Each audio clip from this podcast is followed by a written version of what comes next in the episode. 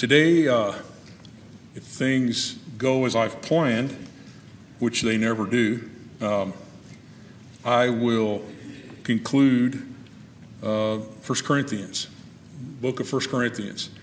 I'm looking at chapter 15 and hopefully at least part of 16, uh, if not all of 16. Um, I've got some time that I've tried to allot for chapter 15. There's a lot here. There's a lot actually in both of these, but uh, especially 15.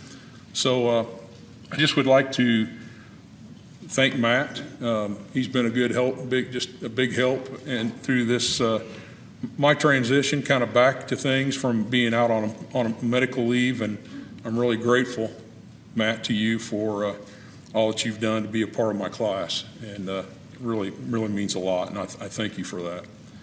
Um, thank you as well for being patient with me, and uh, I'm grateful for the opportunity to be able to, to teach this class. Um, I hope there's a little dab that you've been able to get from the book of First Corinthians, maybe a, perspectives that were that were helpful, and uh, just want to don't want to belabor that, but I want to again thank you for your good comments and the things that you've had to say and response I've even got from emails and phone calls and things of that nature of those that are even have had questions, and I appreciate that. Let's uh, going to begin here. I, I normally start off with a review, but because of all that I've got that I want to try to cover this morning. Um, I've kind of left that slide up. You see in front of you now that uh, is going to be, uh, again, for you to just look at, probably for the last time in this class. And uh, I'm going to I'm going to proceed into chapter 15. Is there any questions anybody has over that before I start? Anything that? Okay. So, chapter 15, interesting, interesting book, uh, interesting. Uh, look at the, the letters that we see here that Paul continues to Paul continues to address with regard to to the brethren here at Corinth. Um, I think it's uh, as we get started here. He says, "I want to make known to you, brethren, the gospel which I preached to you, which you also received, in which you stand." by which you also saved, by you hold fast the word which I preached to you, unless you believed in vain. And what I want to what I want to start out with this morning is I think that in this particular in this particular chapter we recognize Christ's res- resurrection. Paul's going to bring that to light to these brethren, but uh, and he's going to do that as he starts off with some established facts. And uh, I'm going to try to bring some of this out. Um, I may skip a little bit here and there, uh, again, for uh, just to be able to get through some of the things that I want. But if there's something I skip that's uh, on your mind, please feel free to raise your hand and, and we'll talk about it. But um, chapter, we, we talk about this as being the unity and resurrection. Um, just kind of a, as a, as a preface as we start here, it seems as though there were those in Corinth that, you know, Paul had, had made his first trip there back when there were several, you know, that he had baptized. But I think whether there were individuals who were influences, false doctrine, whether there were false teachers, those kind of things, uh, there were some that were struggling and having problems with the resurrection or believing in the resurrection. They may have believed that Jesus had, had rose from the dead, but they were having issues with man. And Paul goes to, to quite an extent. Um, so in verses 1 through 11, what I want to look at here this morning, as you see here, he preached to you, and you received, and you stood, and you're saved by this. Um, and he talks about this. He says, you know, from the death, the burial, and resurrection, I deliver to you as first importance what I also received that Christ died for our sins according to the Scriptures, that he was buried, that he was raised on the third day according to the Scriptures, and that he appeared to Cephas, then to the twelve. After that, he appeared to more than 500 brethren at one time, What I want to do is I want us to think about this morning, just as we, as we look at this. One of the things I think he's trying to he's trying to, to hone in on and he's trying to bring home for these brethren is that when he delivered this message and he delivered this when they were when they first had received and obeyed the gospel you know the same gospel that he's preaching to them right now he's making them aware of this is what you stand in this is what you're and, and this is what you receive this is what you you stand in or you should stand in and when i say stand in what do i mean by that when someone stands in something okay he remains Okay, what else when you think of the word stand? Okay, movable. And also in which you're saved. And then he talks about, and then we see here that the death, the burial, and resurrection. So we think about when we when we look at this, and, and I want us to kind of make things clear. What would he have been talking about when he said, Paul said to the brethren, according to the scriptures? Do they have what we have? What they have? Was that? Okay, Old Testament prophecies. Did I hear? Did I hear another comment over here? Okay, that's right. Um, but was there an Old Testament? Was there any Old Testament prophecy that Christ would would rise in three days? I couldn't find any. Not Old Testament prophecy. He did. He prophesied that. Um, John 2, uh, Matthew 12. Um, but also think it's, uh, I think that what's also interesting here is what else does he do here to prove the resurrection? Okay, eyewitnesses. So when we think about these eyewitnesses, and, I, and I've listed what he's talked about here in uh, chapter 15. Uh, let's, let's just talk about these quickly. But what would this go to? What was the importance of this? Why would he tell them this? It wasn't just his word. Okay? Wasn't just his word. However, his word was strong because he said, first of all, I received, who did you receive it from? That's right. From the Lord. Yes. So he, he pinpoints witnesses, he pinpoints witnesses that could corroborate this and could provide information. And I think, especially when we see here, um, he appeared in, in, in verse 5 to Cephas, then to the 12. After that, he appeared to more than 500 brethren at one time, most of whom remain until now. What's he saying by that? What's he mean by that? Some have died? You could go talk to them if you wanted to. That's right. You could go talk to them. These are individuals that uh, I think when you, when you look at this, most until some have fallen asleep. So there are those that have passed away, those who have died. There are those that if you want to hear, so to speak, from the horse's mouth, as Brian said, you could go talk to him. He appeared to James and then all the, then all the apostles. From, from my study, from what I, what I believe here, is this is, this is James, believe that the, the brother, brother of Jesus. Um, when you think back, I remember, you know, James, early part of New Testament, was killed by Herod. Um, but I believe this was the James that uh, w- we would be referring to here. Um, and last of all, as to one untimely born, he appeared to me. I think that's interesting too when we see throughout the scripture as that Paul continues to always look at his his status or he looks at the life that he lives is un, is unworthy. He's one that always talks about that uh, he's the least of the apostles. Um, he looks back, and I think every day probably reflects back during this time, even when he was preaching the gospel. and he was interacting with just the church here at Corinth. He talks to him about this and all the witnesses. When he includes himself, he's, he's very humble about that. He's, in fact, I'm going to even use the word lowly. I mean, he, he is not one that pats himself on the back, and he does that because of where he's come from, what he's done, his past, those things that he's done in his life that he's not proud of, that he probably honestly hurts, and he probably um, just in and those are things when you think about, you know, we, we've all probably got things that we've done in our past, and sometimes maybe those haunt us more than, than we recognize.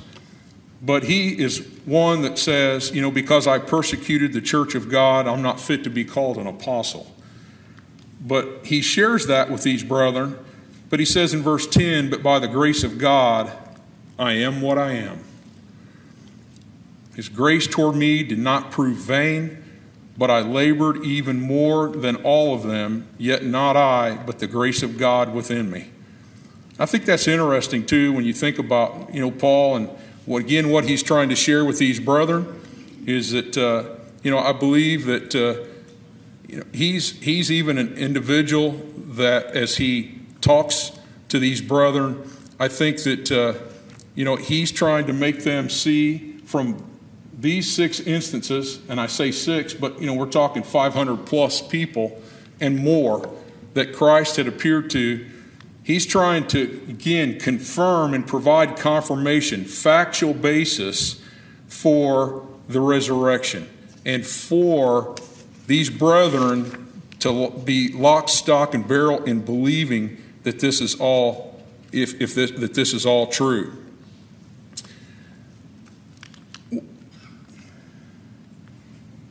Want us to think about, I want us to think in, in verses 12 12 through 34.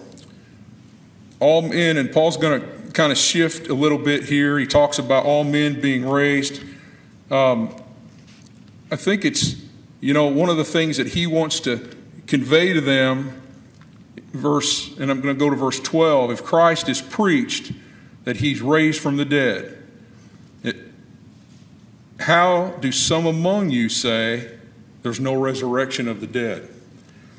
And again, I don't know the full circumstances that, were, that we would see behind this, but there is something amongst the group. There are people here, whether it's, again, false teachers, whether it's individuals um, who have at one time believed and now they don't, um, or question it, whether the, the resurrection of the dead. But Paul is basically saying to them, um, you know, he can't understand. How do some among you say there's none if Christ is preached? If there's no resurrection of the dead, then what's he say? Then not even Christ was raised. If Christ has not been raised, then our preaching is in vain, your faith is in vain. And I want us to think about that too, as we, as we again, I've just kind of laid these out here for us this morning. Um, Verse 15, it says, If it, moreover, if we're found to be false witnesses of God because we testified against God that he raised Christ, whom he did not raise, in fact, the dead are not raised. If, if the dead are not raised, not even Christ has been raised. If Christ has not been raised, your faith is worthless. You're still in your sins. In verse 18, he says, Those who have fallen asleep, in Christ have perished. We have hoped in Christ in this life only. If that's all we have is hope of Christ in this life, what's he say? We are all men most pitied. I'm going to stop there for just a minute. And as I think about what he is, as he's laid out here, and what he's basically trying to bring forth, is that let's think about if Christ is not raised, and this is what I think he's trying to bring out to these brethren. If he's not raised, think about all, as the, as the so to speak, the dominoes fall here. What happens? There is such, you know, those that are asleep in Christ, they perish. There's nothing that we have if Christ is not raised. Christ Himself if he's if if if they're not going to believe that there's a resurrection that of the dead and you believe that, that Christ you can, and, and I think what he's telling them as well is you can't have it both ways. You know, you can't think, say, well, I believe that maybe you know Christ probably was raised, but I'm not sure that anybody else can be. I'm not sure anybody else would be that, that that's possible. And I think what Paul is saying here, you can't have it both ways. Either understand and believe that there's a resurrection and Christ was raised from the dead, and so Christ then made it possible for others to be raised as well. And yes, sir.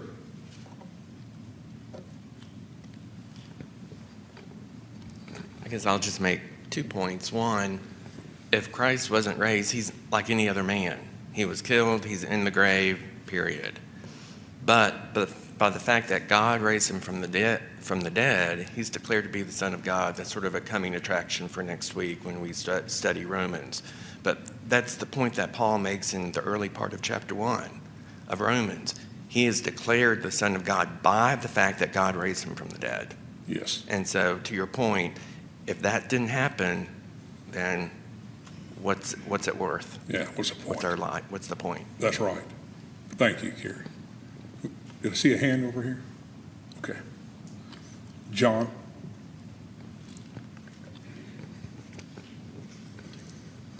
to kind of piggyback onto that and really say the same thing over again. Verse 12, I think the point is that he'd already shown conclusive proof that Christ was raised from the dead. And the point is, if God can raise him, he can raise you too. Yeah, definitely. Good point. Let's go into this next section of this slide. And, uh, you know, again, I think when we look at, uh, you know, we're going to, if, if there's, if Christ didn't raise, if Christ wasn't raised and we don't have any hope, we're most, all of us are to be pitied. It's a, it's a sad situation that we, that we're facing. But I think, it, you know, again, as Kerry and John brought out, that, that's in fact that, that he has been raised. The resurrection of Christ provides hope for us. When we, again, when we look at these verses here, 20 through 28, he brings out that uh, I'm going to look at 20, kind of, I'm going to go a little overview just quickly through this.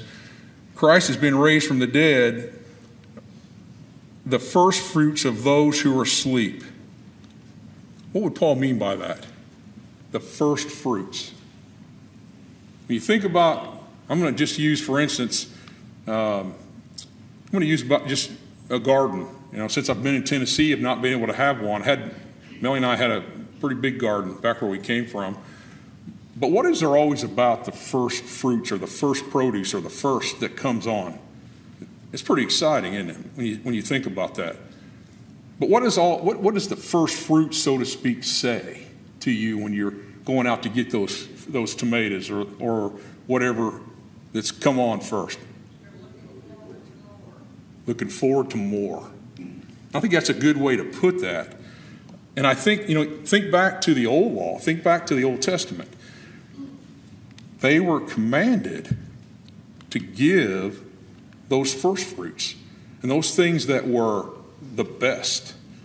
But also think, and, and again, how would, when we think about Christ, how would Christ be that first fruit? And I think, you know, we think about, you know, vegetation, we think about something that comes on and it's, it's, it's the first. Christ, again, is the first when it comes to those, again, those, and we look at the context here, who are asleep. He's that first fruit. He opens that door of opportunity for those that are asleep and provides that hope. Verse 12, it says, Since any man came by death, for since by a man came death, by a man also came the resurrection of the dead. And he's going to talk about Adam. As in Adam, all will die, also in Christ, all will be made alive. But each in his own order Christ the first fruits, and after that, those who are Christ at his coming. Then comes the end when he hands the kingdom over to his Father. When he's abolished the rule of all authority and power, for he must reign until he has put all his enemies under his feet. The last enemy that will be abolished is death. For he has put all things in subjection under his feet, verse 27, but he says all things he says all things are put in subjection. It's evident that he's expected to put all things in subjection to him. Verse 28 When all things are subjected to him, then the Son himself will also be subjected to the one who subjected all things to him, so that God may be in all. And again, all in all. This is, you know, and, and again, j- just to recap this really quick, you know, he's given them, so to speak, this order of resurrection and how this is going to happen. And again, providing confirmation. Christ is raised from the dead. He's the first fruits for those who are asleep. In other words, those who have died. He talks about, you know, in Adam, man died, but yet in Christ, man will become, again, because of the resurrection of Christ, that Christ will be, will be also will be made alive. Each one according to the order. Christ, the first fruits after that, those that Christ said are Christ at his coming. Then comes the end, and when he hands the kingdom over to the Father. You know, he, he, he lays this out before them to let them see that there's going to be a process. This is something that is that he's aware of, and that these individuals he wants to make aware of this as well as to how this is going to happen. Again, providing confirmation and proof that, that these things are, will come about. Through this section right here, any comments or from anybody? Yes, sir. Jesus was not the first person ever to be raised from the dead. Uh, if you think of Lazarus in Luke 16, and there were others, but he was the first to be raised, never to die again. I think it was in that sense he was the first fruits. Okay. Is there a hand over here? Okay, Chris.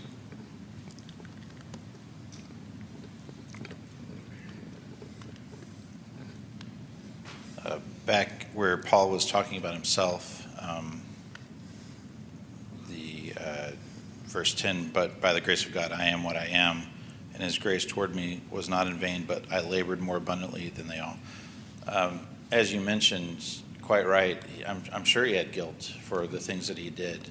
Um, and uh, the, the logical conflict of, I did these things, I'm not worthy of this yet I'm forgiven. Um, it's it's not. I mean that that's something I, I absolutely to be celebrated. But also, it's a if I'm forgiven, I have work to do, and and that's why he labored. So it's it's not just enough to focus on I did wrong, I've been forgiven, and that's huge. It's also, but I have God has purpose for me. Yes. So for good, each of us. Good point. Anything else? Okay, let's get into this last part of the slide here. If there's no resurrection, I just ask the question, why are you? And again, it's going to verse 29 kind of opens up a I won't say I won't say can of worms. Well, I did, but sometimes I think again, just looking at this, um, and I think you know there are wow, I found 30 or 30, 35 viewpoints that people have about this particular verse. It says, Otherwise, what will those do who are baptized for the dead? If the dead are not raised at all, then why are they baptized for them? Um, and, and, I'm going to stop there right now, and I'm going to give you my perspective of this and what, what, uh, what he says and what he's saying here. You know, um, many of you probably know that the Mormon faith would believe that. Uh, that you can be baptized for another individual. Um, you can be baptized, say, uh, you know, Aunt Dottie passed away 10 years ago and she didn't, had, had never responded to the truth. And they see that you could be baptized for Aunt Dottie. That she then would have the capability to have her soul in a different state, say, than when she was when she had died, now you've been baptized for her, and she has the capabilities to have eternal life with the Lord. Now, what I, again, that, that is definitely something that I disagree with and would not, uh, in any way, shape, or form, tell you that that's, again, I'm giving you an idea of just some things that are out there. Um, but I think it's important that we understand that, uh, you know, and again, from, from my perspective, and this is again, I think, in, in looking at some, some words and looking at this, again, let's go back to the context that we have before us right now. Verse 29 starts with the word otherwise. I think in some versions you might even see the word else.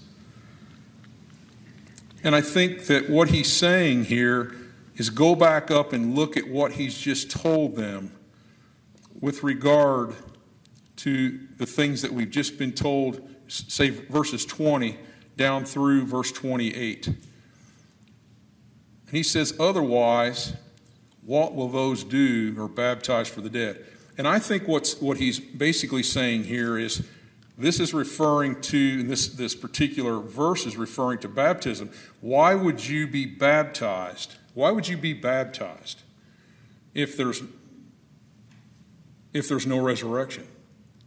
Why would you be baptized if Christ didn't, wasn't raised? Why would you do that?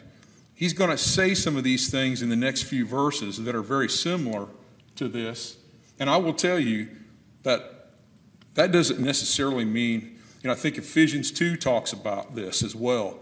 That, uh, you know, when, it, when you think about being baptized, um, it's not something that I think we look at where we can be baptized for people who have died or passed on. That's not at all. But I think it's so easy that people t- take it from that standpoint. Um, but if the dead aren't raised, if the dead can't be raised, you know, why would you want to be a part of the dead? Why would you want to be a part of the, be baptized and then die? Um, and then you're not going to have the capability to, to be raised. And again, he's going to, I think some of these may be some rhetorical questions that he asks these brethren. You know, verse 30, he says, Why are we also in danger every hour? Why would you put yourself in a position to, in, when it comes to persecution, when it comes to standing for what you believe in, when it comes to those things that you would, again, looking back at the first, the beginning of this chapter, you stand for. What do you stand for? What's the purpose of that? You know, and, if, and, and Paul talks about that from his own standpoint. You know, um, why allow yourself to endure persecution? That's what basically he's done. Why fight for your faith or allow it to be ridiculed if there's no, resol- if, if there's no res- resurrection? The last part of this, he talks about fighting and resisting evil. Why would you want to do that? You know, Paul even talked about in uh, 31, 32, if from human motives I fought with wild beasts at Ephesus.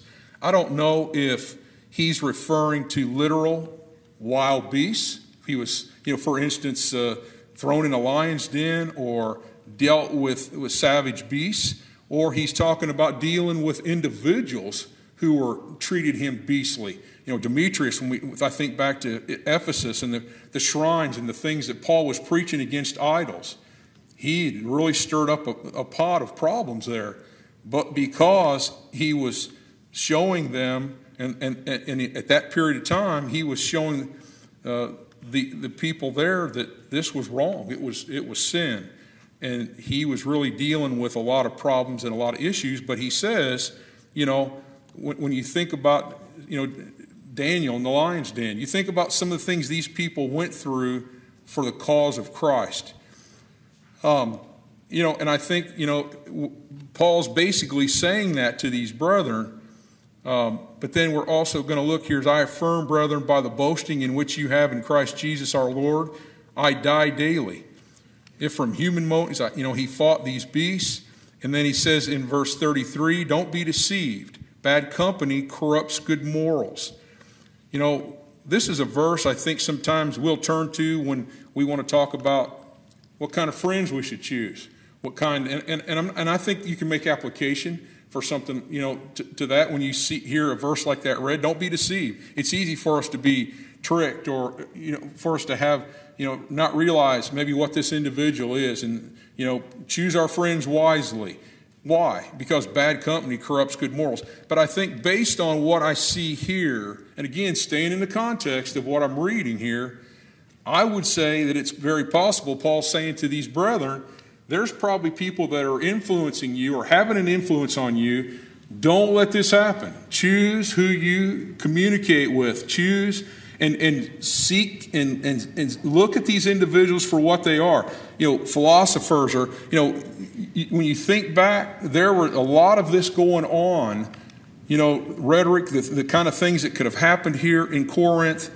But Paul's telling them, don't be, let yourselves be tricked. Don't let yourselves be in a position to where you're fooled and then you, you're following yourself down this road that's corrupting your morals and the things and, and affecting the things that you know are right.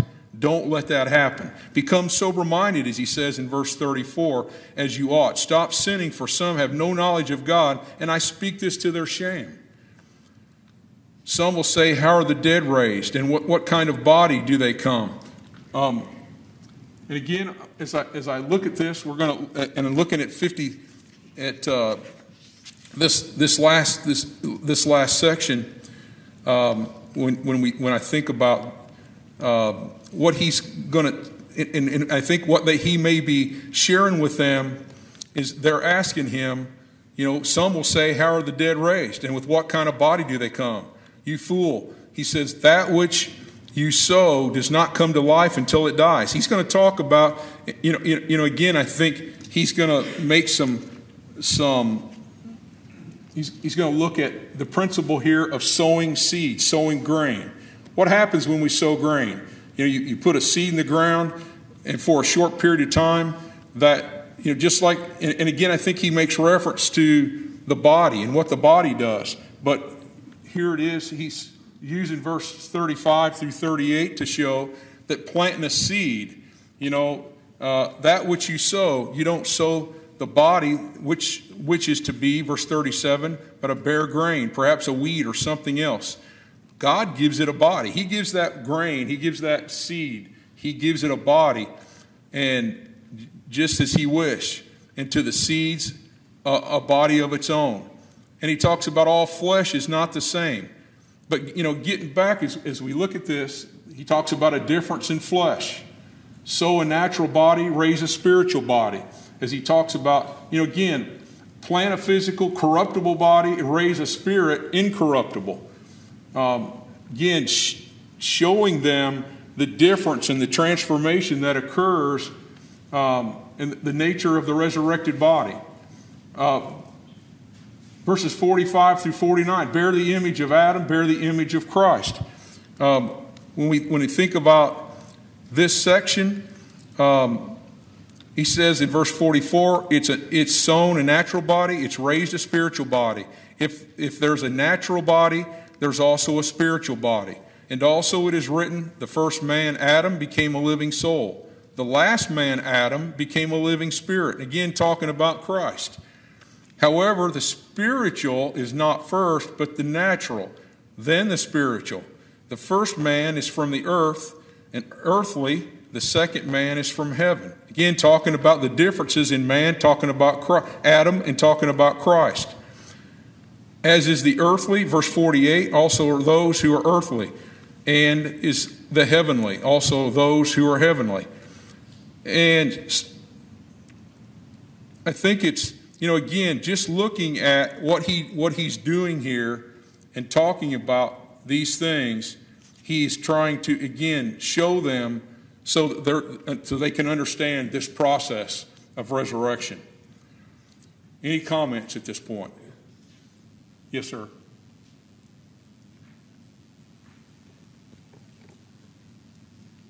Corinth was not the only uh, church that was experiencing this maybe influx of, of Gnosticism or whatever it was that denied Christ deity, but both Paul and in 1 Thessalonians 4 and Peter in 1 Peter 3 and 4, which we studied last night with the young people, uh, Peter addresses the fact that Jesus uh, taught in prisons in uh, chapter 3 and in chapter 4, how that he uh, also uh, taught the dead.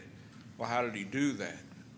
When he was in paradise, he demonstrated that he was the fulfillment of prophecy, and his blood reached back to the righteous, but the dead who uh, also have the ability to see across the gulf into paradise according to Luke 16 also witness Christ coming. But Peter says all of those and all of us are going to be judged. Everyone now has been reconciled to God. And even these people uh, here, as Peter said, uh, some of them had heard the gospel, and some of them, perhaps in Corinth, had already died, just as the church at Thessalonica looked for it. But what all the writers say is that based on what you did after you heard the gospel, what you did with it, that's the judgment that you're going to receive. And so uh, here, as he's talking about the resurrection, the baptism of the dead uh, is a is a not giving free uh, free license for second chances. We don't have second chances like the Catholics say uh, with purgatory. And baptizing for the dead is useless. Christ has already declared himself to the dead, and he declares himself to the living. So, uh, in the resurrection, both Paul and Peter say we're going to be judged according to uh, how we lived our lives under uh, the law and what we knew to do and either did or did not do it. Appreciate it. Thank you, Bruce. Any other comments? As we, as we look at this last section right here, it says flesh and blood cannot inherit heaven, verses 50 through 53. And he talks about in verse 51 how we'll be changed. I tell you a mystery that we all, we will not all fall asleep. In other words, we will not all die, but we will all be changed. In the moment, in a twinkling of an eye, at the last trumpet, for the trumpet will sound, and the dead will be raised imperishable, and we will be changed. For this perishable put on imperishable, and this mortal must put on immortality. And when this perishable will have put on imperishable, and this mortal have put on immortality, then will come about saying, Death swallowed up in victory. And again, Paul, I think, you know, again, Paul is bringing it and just letting them know this process and how this all is to come about. And when he talks about here, oh, death, where is your victory? And oh, death, where is your sting? You know, you know, it's, this is going to be something as, that we look at this and going to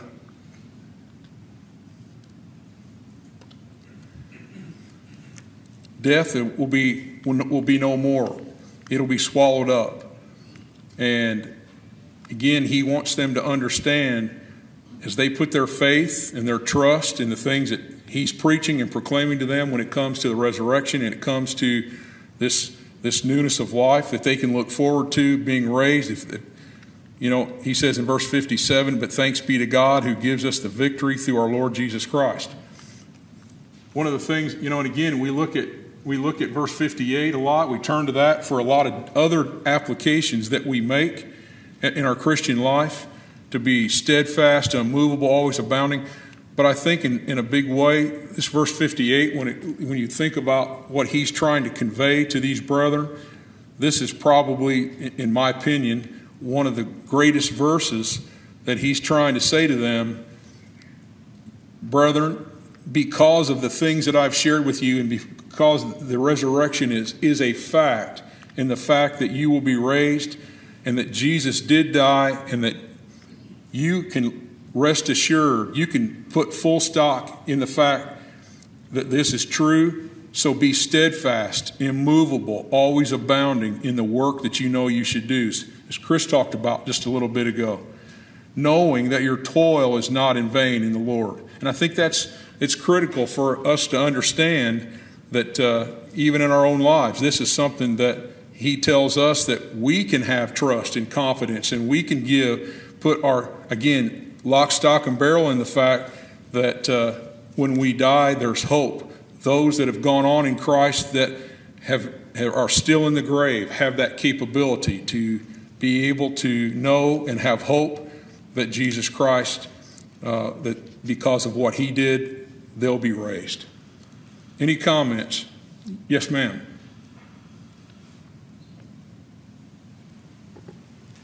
Going back to the resurrection thing, um, you know, we have a soul and we can't see our soul, but um, God sees our soul. And just like we can't see God because God's a spirit and our soul's a spirit, that's the way we're probably going to be at judgment. Uh, because um, if flesh, like this, this said, flesh and blood cannot enter into, it, enter into heaven, your soul enters into heaven. So what you think, what you do, what you say matters because that's part of your heart and your mind and your soul. Okay. Any other, John?